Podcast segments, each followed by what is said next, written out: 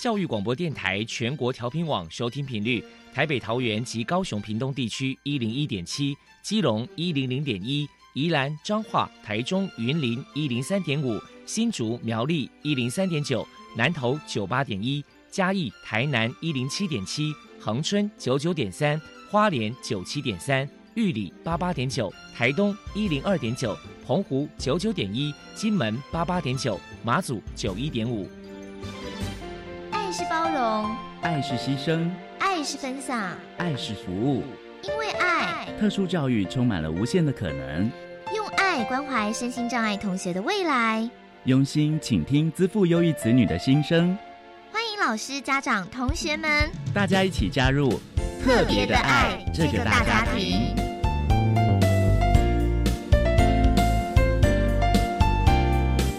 本节目由教育部学生事务及特殊教育司指导，国立教育广播电台监制，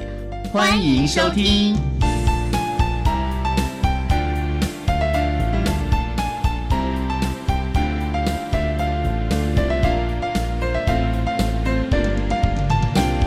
因为爱，我们在空中相会，欢迎您再度收听特别的爱，我是小莹。这个节目在每个星期六和星期天的十六点零五分到十七点播出。在今天节目中，将为您安排三个部分。首先，在“爱的小百科”单元里头，波波将为你安排“爱的小天使”单元，为您邀请台中市红玉社会福利基金会的主任梁斐云梁主任，为大家说明早疗以及学前教育阶段的家长注意事项，希望提供家长老师可以做参考。另外，今天的主题专访为你安排的是“爱的搜寻引擎”，为您邀请获得一百一十年教育部优良特殊教人员荣耀的屏东县高树乡高树国民小学学前巡回辅导班的吕碧芬老师，为大家分享从日常作息中学习，谈发展迟缓儿童学前教育的重点以及注意的事项，希望提供大家可以做参考。节目最后为你安排的是“爱的加油站”，为你邀请高雄市特教资源中心的专业团队吴伟奇语言治疗师为大家加油打气喽。好，那么开始为您进行今天特别的爱第一部分，由波波为大家安排“爱的小天使”单元。爱的小天使，每一个宝宝都是父母心目中的小天使。让我们一起关心幼儿的学前教育，发现幼儿早期疗愈的重要性。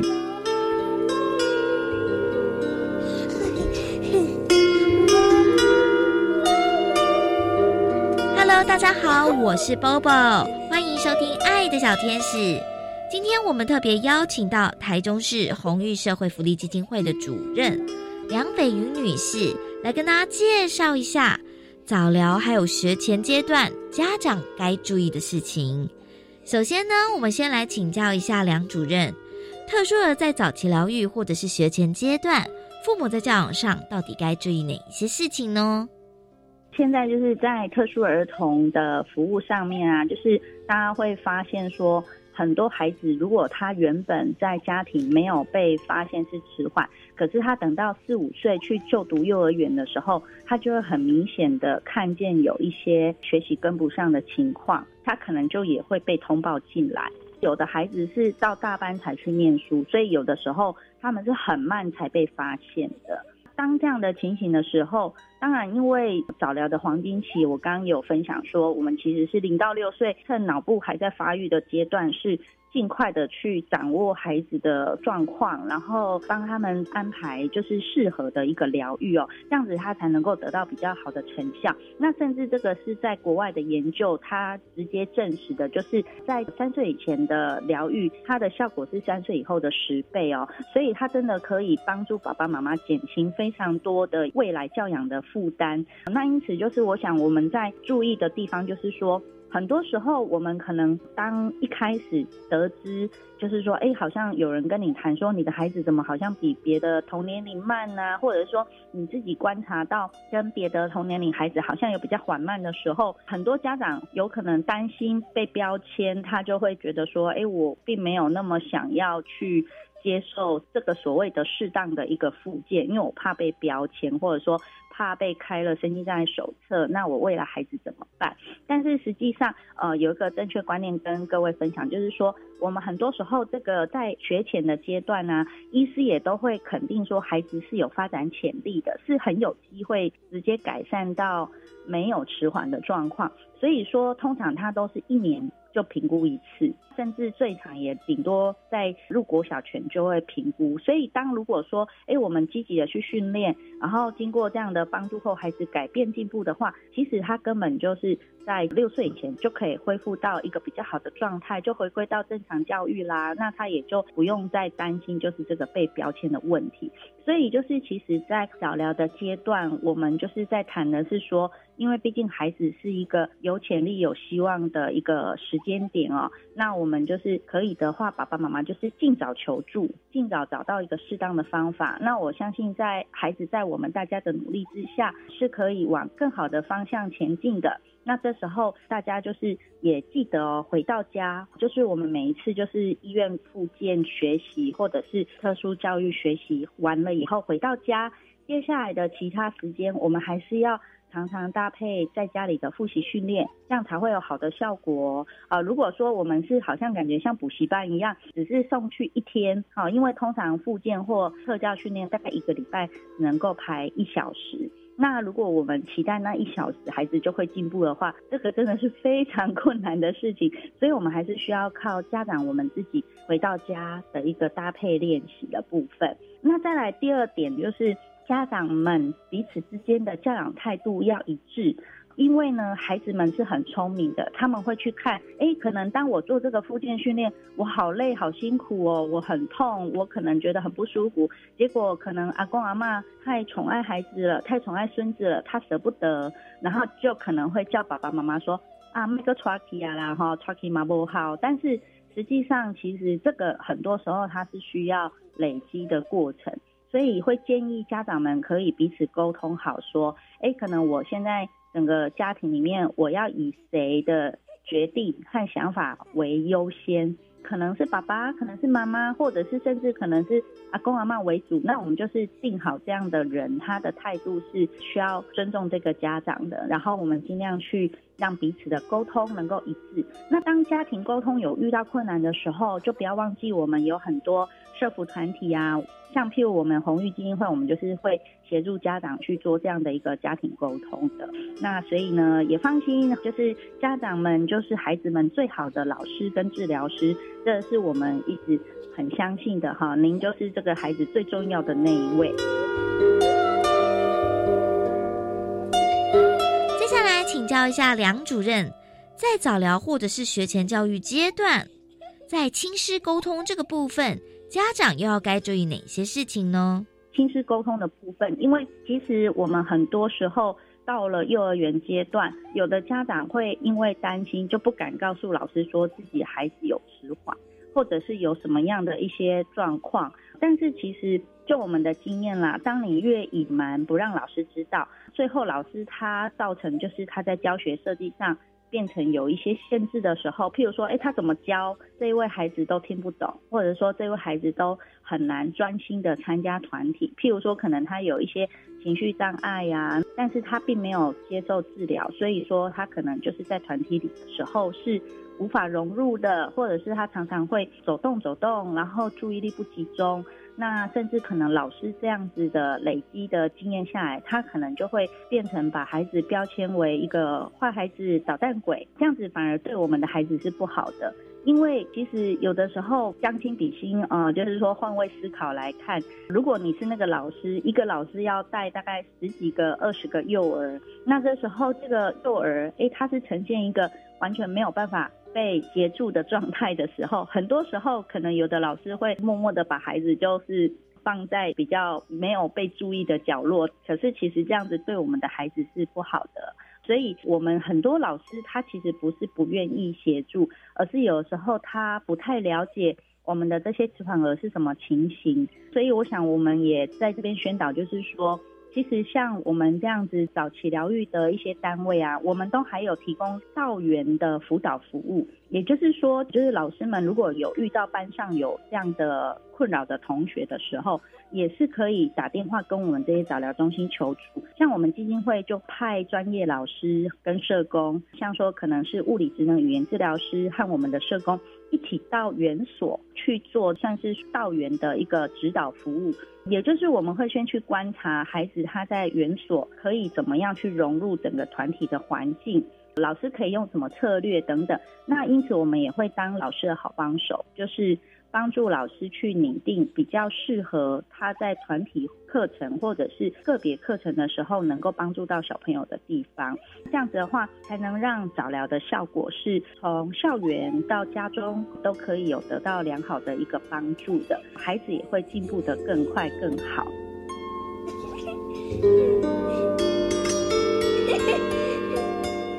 最后针对早期疗愈，您还有什么样的话想要传达呢？在这个早期疗愈的路上啊，真的很需要的是，因为小朋友年纪这么小哦，就是才零到六岁，他们真的是没有办法决定自己的自主，或者是生活，或者是任何的一个权利的部分。所以呢，可能各位家长，或是甚至。热心的邻居亲友都是很重要的哦。就是说，哎，当如果你是你身边看到说，你好像真的有孩子，就是跟平常的同年龄落差很大，甚至就是说，哎，可能他已经有很明显有声音障碍了，但是好像家长还没有做任何的处理的话，其实都可以很鼓励大家，可以主动帮他们求助通报到目前各县市政府都会有早期疗愈的通报中心。通报进来后呢，哎，我们就会开始尽量积极的去跟家长沟通，然后做协助。那另外当然就是说，麻烦就是各位亲爱的爸爸妈妈或者是小朋友们，当大家。如果在公园啊，在学校啊，看到我们的小朋友有走路比较缓慢的，或者是说可能真的是比较因为生病的关系有障碍的孩子，也请大家多多的一起支持鼓励他们，因为他们也是跟我们一样是很想要进步，很想要跟大家一起哪一天可以正常的学习跟正常的玩的哈，所以我想这个都是一样的梦想，那我们就是一起来支持，然后创造这个更友善的。环境。非常谢谢台中市红玉社会福利基金会的主任梁斐云女士接受我们的访问。现在我们就把节目现场交还给主持人小莹。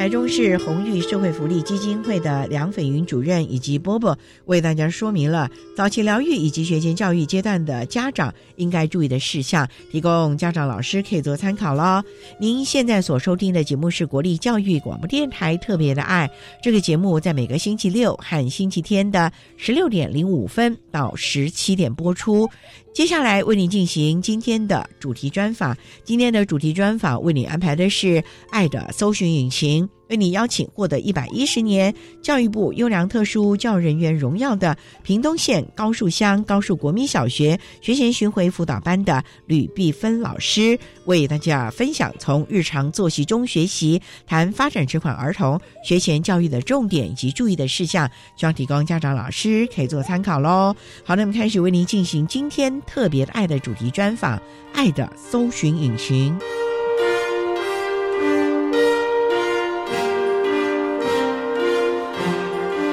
爱的搜寻引擎。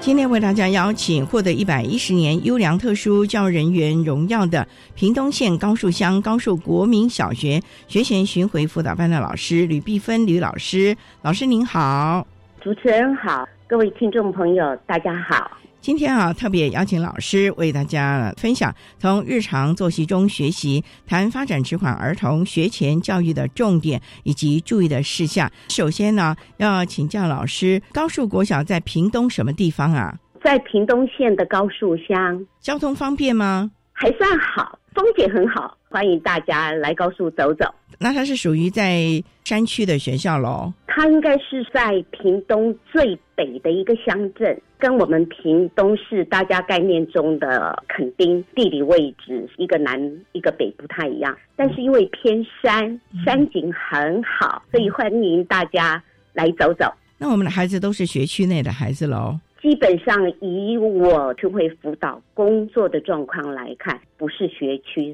是各乡镇，北区的乡镇。老师，你们这样的巡回辅导，就是要到各个学校去巡回，提供相关的咨询服务了。是，比如说我的学校原来在高树乡，我的学生有可能是在高树乡，可是我邻近的乡镇，如果是盐埔乡，或者是三地门乡，或者是雾台乡，我就要去那几个乡镇提供相关的服务。雾台乡，哎，那已经到了偏远山区了耶。是，光这一趟恐怕就要一两个钟头哦。有可能一趟路程会是一个小时，回来再一个小时，上课的时间也许都还没有路程多。那这样子划得来吗？我们在讲的投资报酬率啊，这就是教育。我们要为这些需要特别服务的孩子提供资源跟协助，所以这是应该做的。划不划得来，在教育似乎没有报酬率可言，这就是唯一的报酬率。就是看到我们的服务对孩子真的是有帮助，而且真的看到孩子进步了，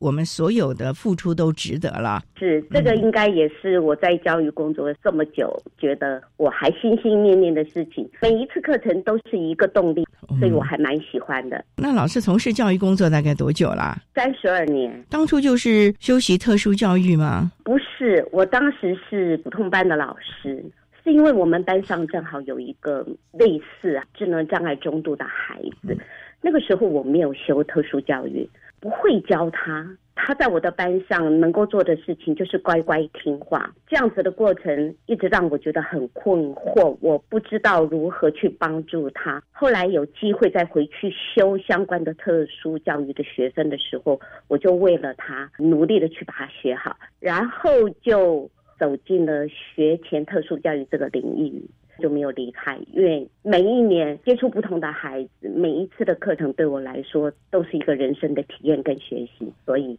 就继续吧。所以老师，你就一直都是担任巡回辅导的老师喽？我进入特教之后，我们学前特殊教育班级形态，它还有另外一个叫做学前集中式特教班。那个是指障碍程度比较严重的孩子，不太适合跟一般普通的孩子在同一个班级里面学习。那样子的班级我也担任过，还有就是听障就单纯听觉障碍的孩子，我也担任过那样子的老师。所以基本上学前集中式特教班。学前听障班，还有目前的学前特教的学府三种特教班型，我都担任过教学，所以各种面向的孩子你也都服务过了。张代尔在仅获得一百一十年教育部优良特殊教育人员荣耀的屏东县高树乡高树国民小学学前巡回辅导班的老师吕碧芬吕老师，在为大家分享发展迟缓儿童学前教育的重点以及注意的事项。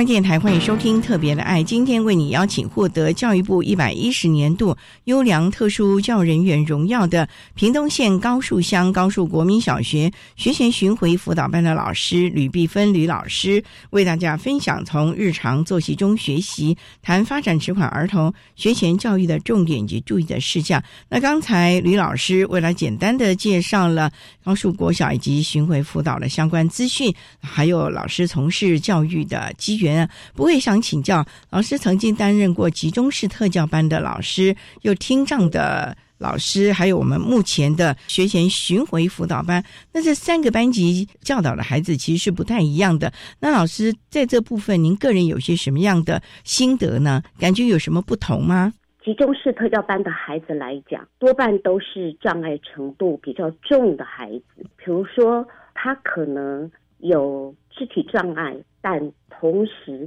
也有智能障碍，所以对两种以上障碍的孩子，或者是他是单一障碍，但是障碍程度比较严重的孩子，他们比较需要多的个别协助跟个别指导。所以呢，在这样子的班级，我们为学生提供的相关的照顾服务里面，在老师跟学生的比例上，通常都会维持在一位老师。跟四位学生的教育品质，当然这样子的班级里面，也可能多一位教师助理员，会以照顾学生需求上最大服务的原则为主要的规范，对学生提供好的教育服务。所以呢，对于每一个孩子的发展状况，都必须要专注在他个别的需求。刚刚我前面有说到，嗯，孩子的障碍程度。比较严重这件事情，他比较需要的就是我们要关注到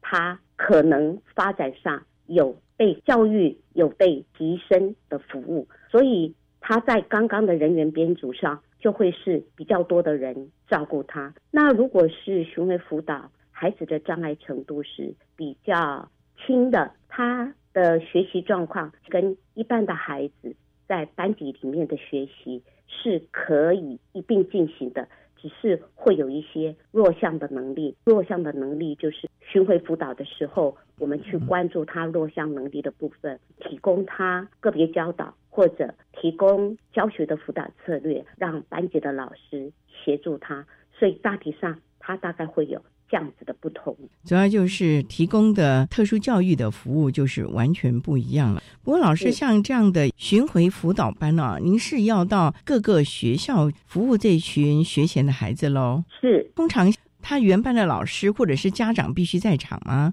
基本上来讲。我们会有一个个别化教育计划课程，针对孩在教育学习上的需求拟定出来的一个计划。有这个计划，在法的规定里面，就是他必须要有一个会议的模式去做课程计划的检核、拟定跟讨论。所以呢，当我们再去执行这样子的一个巡回辅导服务，是依循所谓的个别化教育计划的内容去执行的。在执行的过程当中，因为前面会有一个会议的模式，去让家长了解行为辅导服务的特教内容到底做的是什么，还有在班级的老师他应该要做什么。所以，当我们去做行为辅导服务的时候，第一在场的应该是老师，因为学生都是在学校学习嘛，家长不会在学校。但是，当我们去执行这样子的一个计划的时候，家长有知的权利，随时可以跟学校的老师保持一个好的联系。我们也会跟学校老师保持一个好的联系。三方在互动、保持好的联系的情况之下，家长会了解，而且也会知道我们到学校去做相关特教服务的时候，我们做的是什么。所以，这个其实也就是在一个大家。平衡而且互信的一个原则之下啊，最重要就是提供我们的孩子最好的服务了啊！好，那我们稍待啊，再请获得一百一十年度教育部优良特殊教人员荣耀的屏东县高树乡高树国民小学学前巡回辅导班的老师吕碧芬吕老师，再为大家分享发展迟缓儿童学前教育的重点以及注意的事项。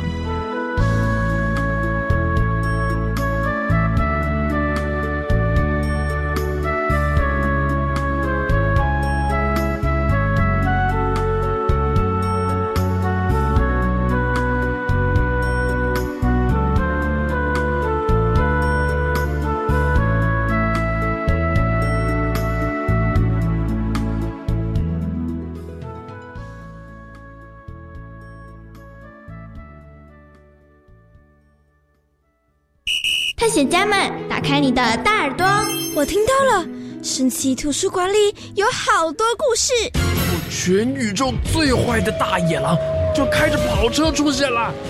嘘，有人在秘密小角落聊聊天。海是彩色这件事好神奇哦，它是跟海边跟沙滩交界之处有点滋滋。哦每周一到周三晚上九点半，和我们一起听《大耳朵探险家》。我要送你很棒的生日礼物，什么呢？带你去看全国学生图画书创作奖与教育部文艺创作奖得奖作品，感受天马行空的想象魔力。到哪里呀？即日起到十月十六号在艺教馆，十一月十六号到十二月四号在宜兰县文化局，十二月七号到十二月二十五号在国立台南生活美学馆。相关讯息请到艺教馆的网站查询。以上广告是由教育部提供。大家好，我是台大医院张尚存医师。秋冬天是流感的好发季节，学龄前婴幼儿是流感并发重症的高危险族群。提醒各位家长，流感疫苗接种两周后才能产生足够的保护力。如果您家中有六个月以上到学龄前的婴幼儿，请尽快去接种流感疫苗，才能及时受到保护哦。以上广告由卫生福利部疾病管制署提供。管那么的水，落嘎西木啊！大家好，我们是欧开合唱团。您现在收听的是教育电台。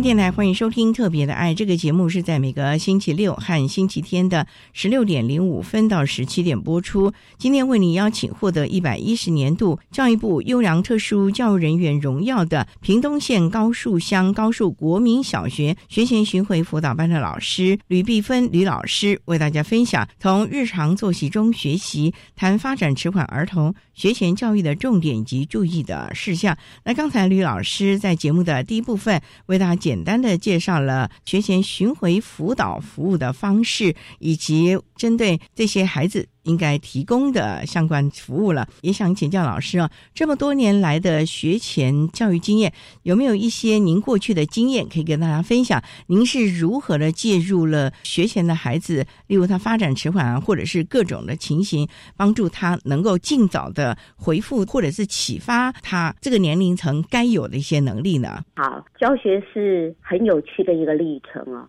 刚刚我有说过，每一个孩子的每一个教学都不是相同的。如果孩子他是属于沟通能力弱这一类的发展迟缓的孩子，但是每一个孩子都有他自己的特质，所以即便是相同的障碍，但孩子的学习跟能力不同的情况之下，每一个孩子的特殊性都会让我在教学上每年都会碰到我。必须要自己做调整，重新再开始的历程，结果都是美好的。我可以分享一个视觉障碍的孩子，他是早产儿。这个孩子在我见到他的第一面，他就是一个在爸爸身上爬来爬去，然后不会在地上走路的孩子。他是全盲还是弱视？他是全盲，当时我就不理解为什么如此依赖他的父亲。后来才知道，他是因为早产之后造成他的视力全盲，所以他除了眼睛看不到之外，其他发展能力都是很好的孩子。跟他有姻缘，也是因为父亲对于早疗这一块是很有认知，一直要帮他找寻一个合适的班级。就凑巧的，他来到了幼儿园参观。当时我是在集中式特教班服务，他站在窗户外面望了一下，喊了一下我们，然后了解我们的教学形态。当时他应该是有经济上的困难，必须要念公立的学校才能够减轻负担，所以他就选择读了我们的学前集中式特教班。这个孩子因为眼睛看不到，也从来没有入学，所以我印象非常深刻的是，他进来班上的第一件事情，他对所有的人都不会互动，包含称呼老师、进教室、说早安这件事情都不会，所以我们就从零开始教起。完全没有口语能力吗？他有口语哦，但是他眼睛看不到哦。他从来没有读过书的小孩，所以人际互动啦、适度表达啦，所以他进到教室里面，视觉障碍的孩子最常做的事情叫做探索，因为他只能触摸。可是对于读书这件事情，他完全是没有概念的。所以我们带着他进教室的第一件事情，要教会他称呼老师，接下来要告诉他我们要做什么。所以他的语言能力是在他的环境比较熟悉之后才变得比较好。这个孩子之所以特殊，是因为他在家里面，因为父母亲不知道怎么教他，所以呢就把他照顾得很好。照顾很好的情况之下。他探索的能力被限制了，所以他来到学校，我们没有对他太多的限制，他就很开心的到处去摸，所以爬上爬下的啦，听不懂我们叫他要吃点心啦，要洗手啦，要上厕所，他一概都不理会。所以借着助理人员的协助。带着他，让他适应学校环境之后，慢慢才稳定下来。诚如我说的，他因为看不到，所有的学习大概都要透过其他的感官：触觉、嗅觉、味觉、听觉来学习。所以，他最常能够做的事情就是触摸。我们就必须要针对他这样子的需求，提供他适当的协助。他的学习除了眼睛看不到之外，一大部分其实学习还蛮快的。第一个让我感到开心的事情是他会称呼老师说早安，进步了。对，进步了。接下来会做的事情叫做跟同学相处，如何跟他们一起玩玩具。以前他都是拿到了，我们跟他说要跟小朋友一起玩。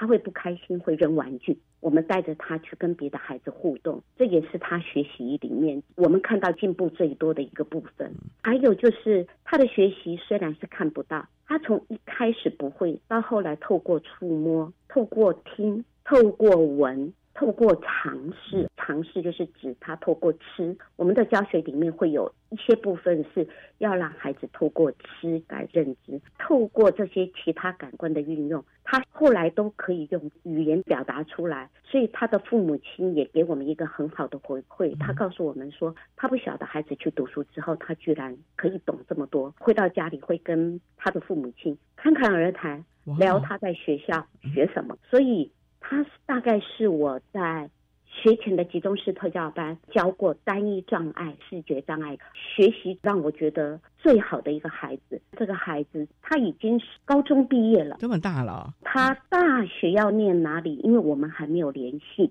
所以他应该是我所有教学生涯中唯一会跟我联系的一位特殊学生。因为他视觉障碍，所以呢，他可以用手机。手机因为里面是用语音播放。所以每一年教师节过年，他都会来电话问候我一下。所以对他的学习，我一直都还在掌控中。他后来念的是台中启明学校，他在台中启明学校的学习也蛮好的，很得到老师赞赏。所以家长跟我中间一直都还有些联系，这应该是我觉得印象最深刻的一位小孩，他值得让我跟大家分享。他国小就进了台中启明吗？是他国小就去念，哇，那么小就要离家啊，住校啊。是，所以我跟家长中间有一段很有趣的沟通。他的父母亲其实还蛮不愿意他离开屏东，可是这个孩子因为除了眼睛看不到之外，他其他的学习能力很好。启明学校提供的就是单一视觉障碍孩子的学习的教育模式，所以他要学点字。他学了点字之后，点字的系统会帮他转译成语文，通过听的能力让他学习。那如果他还留在屏东县，有关点字，甚至于他需要定向行动。需要用到导盲杖。以屏东来说，没有这样非常专业的老师去支持他的学习，反而对他的学习来讲是不够周延的特教服务。所以后来你们就还是让他进了中明了。稍待啊，再请获得一百一十年教育部优良特殊教人员荣耀的屏东县高树乡高树国民小学学前巡回辅导班的吕碧芬老师，在为大家分享发展迟缓儿童学前教育的重点以及注意的事项。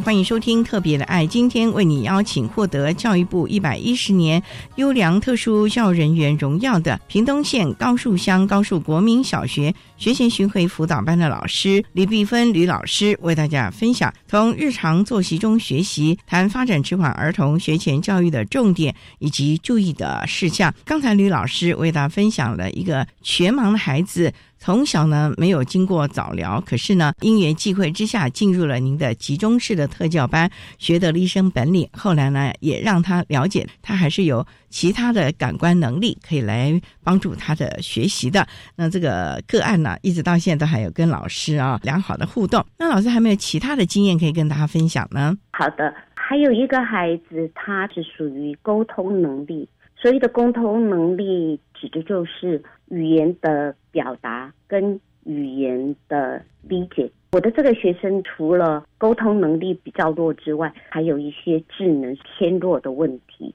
这个孩子大概是在三岁的时候，他在普通班就读。那个时候我已经在做巡回辅导的工作了。这个孩子在班上，因为语言表达的能力不是那么好。再加上他还有一点智力偏弱的状况，有一部分也跟他的说话不清楚，在医疗上面指的是他的发音异常，也就是大舌头那样子的一个状态的说话模式。这个孩子因为说话不清楚。也有因为理解的能力不是很好，以至于表达的部分不是很好，所以呢，在学习方面也出现了一些智力发展比较偏弱的状态。这个孩子他是隔代教养，家里是属于经济弱势，长辈是他的奶奶，必须要支持家里的经济，所以忙于工作，也比较没有时间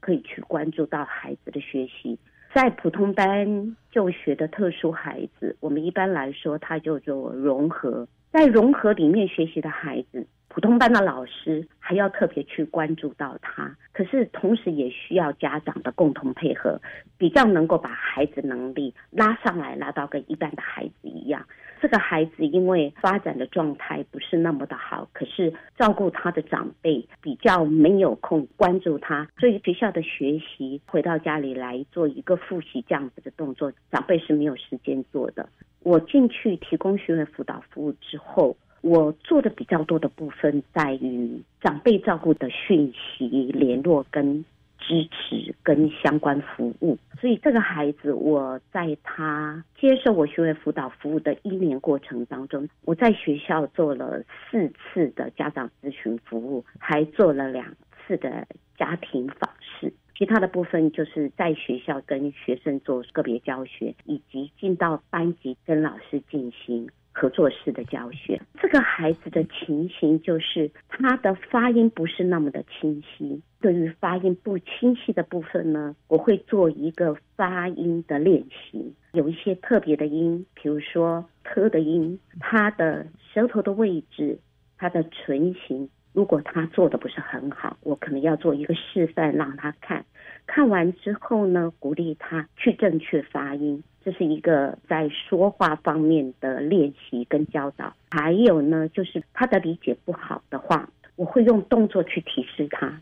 或者用动作提示他之后，我还可以用口语去提示他。用口语去提示他之后呢，接下来会鼓励他理解我说的话之后呢。他可以跟着我的方式，我所提供的句子来练习说话。在这样的练习过程当中，孩子蛮需要的叫做自信，就是说，当他如果知觉到他其实说话不清楚这件事情会影响到他表达的意愿跟能力的时候，我们要给他的概念就是让他知道，如果你可以试着把说话这件事情做好。那么你的表达就会进步，你在表达进步了，那么你跟你同学之间的沟通就会有一个很好的结果，他就会越来越喜欢运用语言说话，然后透过理解来表达。所以这个孩子在学习的过程当中，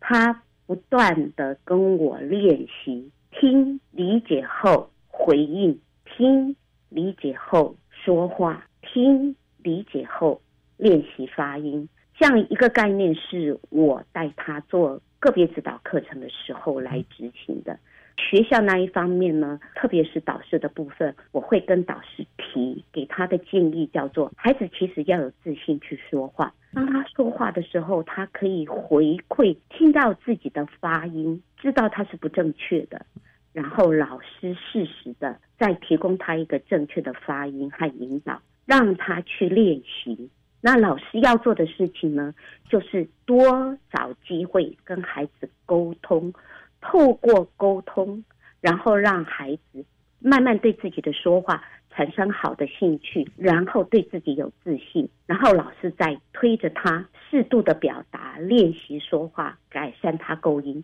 所以这个孩子到后来他的。沟通能力跟认知学习的能力，因为透过语言沟通能力的练习，让他听的能力变好之后，他在班上的学习相关概念的学习，也就相对的提升了。在做家庭教育这一个部分，我跟他奶奶。谈的时候，我唯一请奶奶能够做的就是关心他在学校的学习。回到家里来的时候，如果有一些学习单类似这样子的作业，或者是说话表达的时候，就跟我们用一样的方式，把正确的发音或者说话的方式。说一次给孩子听，鼓励孩子再练习，不要去责备孩子。你为什么说的这么不好？或者责备孩子说你讲的我都听不清楚。我们就是在共同配合的情况之下，让孩子的发音慢慢的也修正了，从百分之六十不清楚的状态提升到。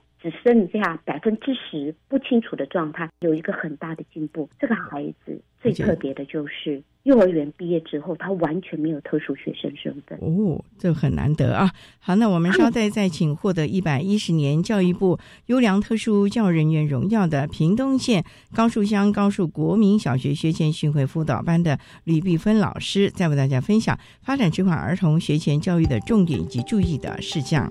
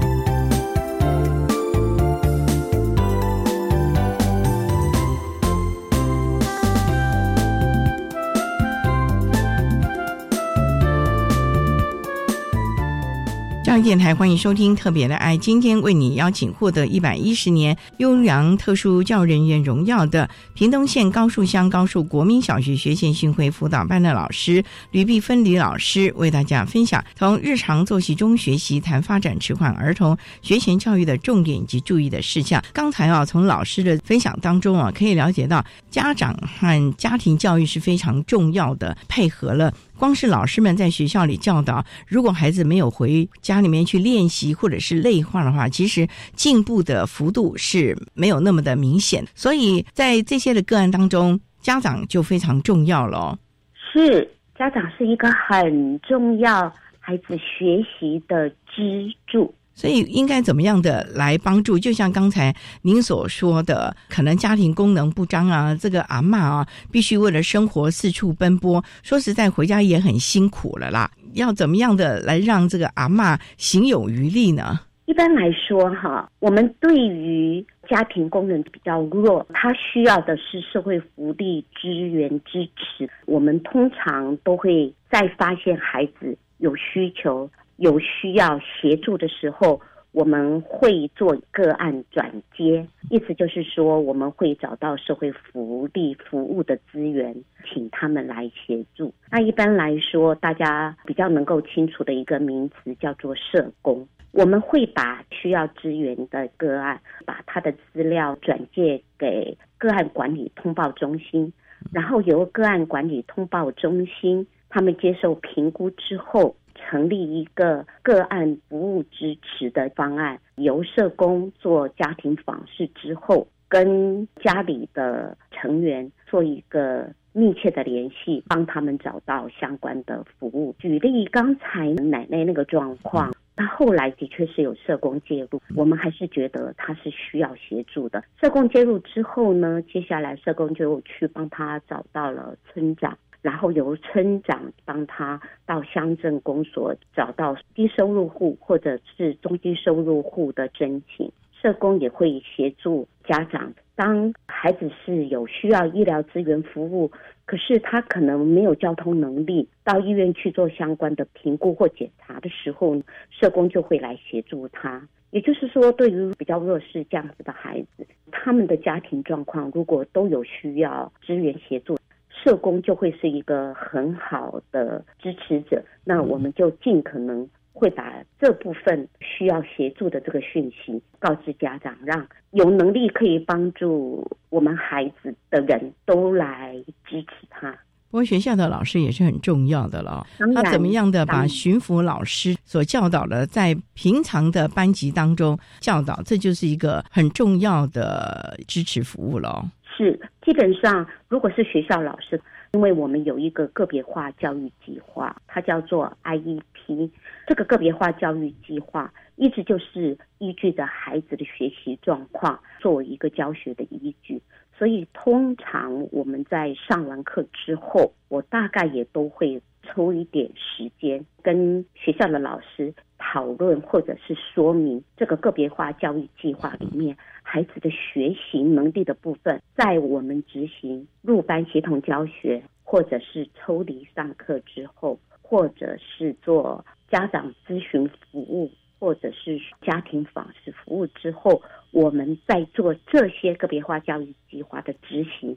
我做的部分的成效，很有可能要去调整方案的内容，或者是教学的模式，都会跟老师维持一个好的沟通。也就会是我来询问辅导服务的时候，我执行我询问辅导做的这些相关的教育工作。当学生在班级里面跟着一般的孩子学习的时候呢，班级导师也必须要去执行他这个班上跟一般孩子学习，个别要去照顾他在学习方面他应该要执行的教育的方案。所以基本上是学校我属于特教服务的部分，还有家长。我们这关注孩子最主要的这三个人，要把自己在工作方面应该要做好的部分去做好它，对孩子来讲就一定可以照顾到他的需求。所以三方面必须共同的合作了啊，是个非常重要的铁三角了。好，那我们今天啊，非常的谢谢获得一百一十年教育部优良特殊教人员荣耀的屏东县高树乡高树国民小学学前巡回辅导班的老师吕碧芬吕老师，为大家分享了发展这款儿童学前教育的重点以及注意的事项。非常谢谢吕老师的分享，谢谢您老师。不客气，谢谢您。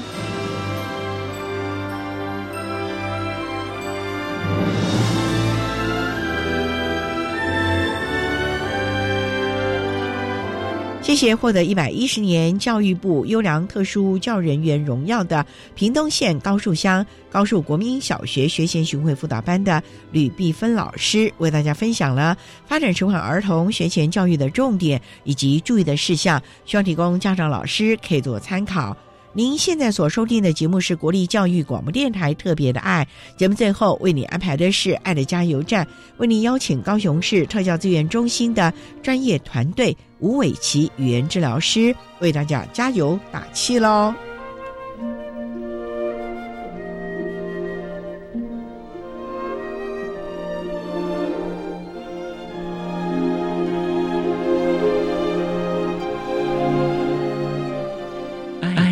加油站。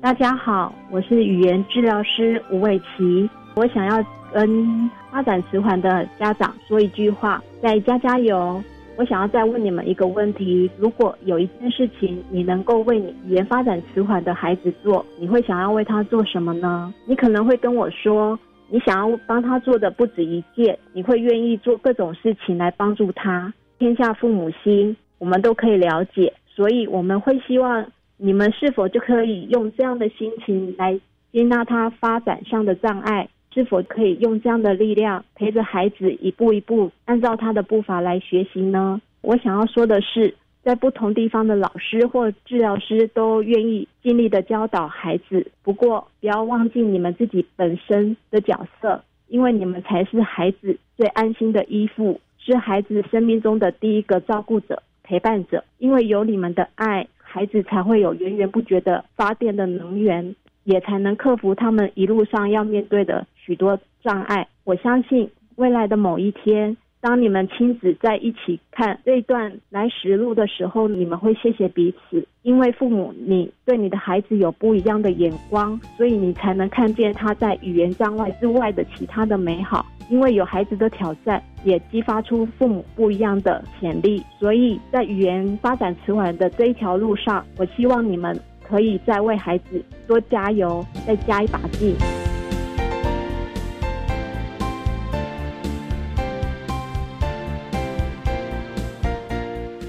今天节目就为您进行到这了，感谢您的收听。在下个星期六，为你邀请国立屏东大学特殊教育学系的。黄玉芝教授为大家说明生活的能力，谈智能障碍学生高中后如何顺利接轨社会自立生活，有关于职场实习的相关经验，全提供大家可以做参考喽。感谢你的收听，也欢迎您在下个星期六十六点零五分再度收听特别的爱。我们下周见了，拜拜。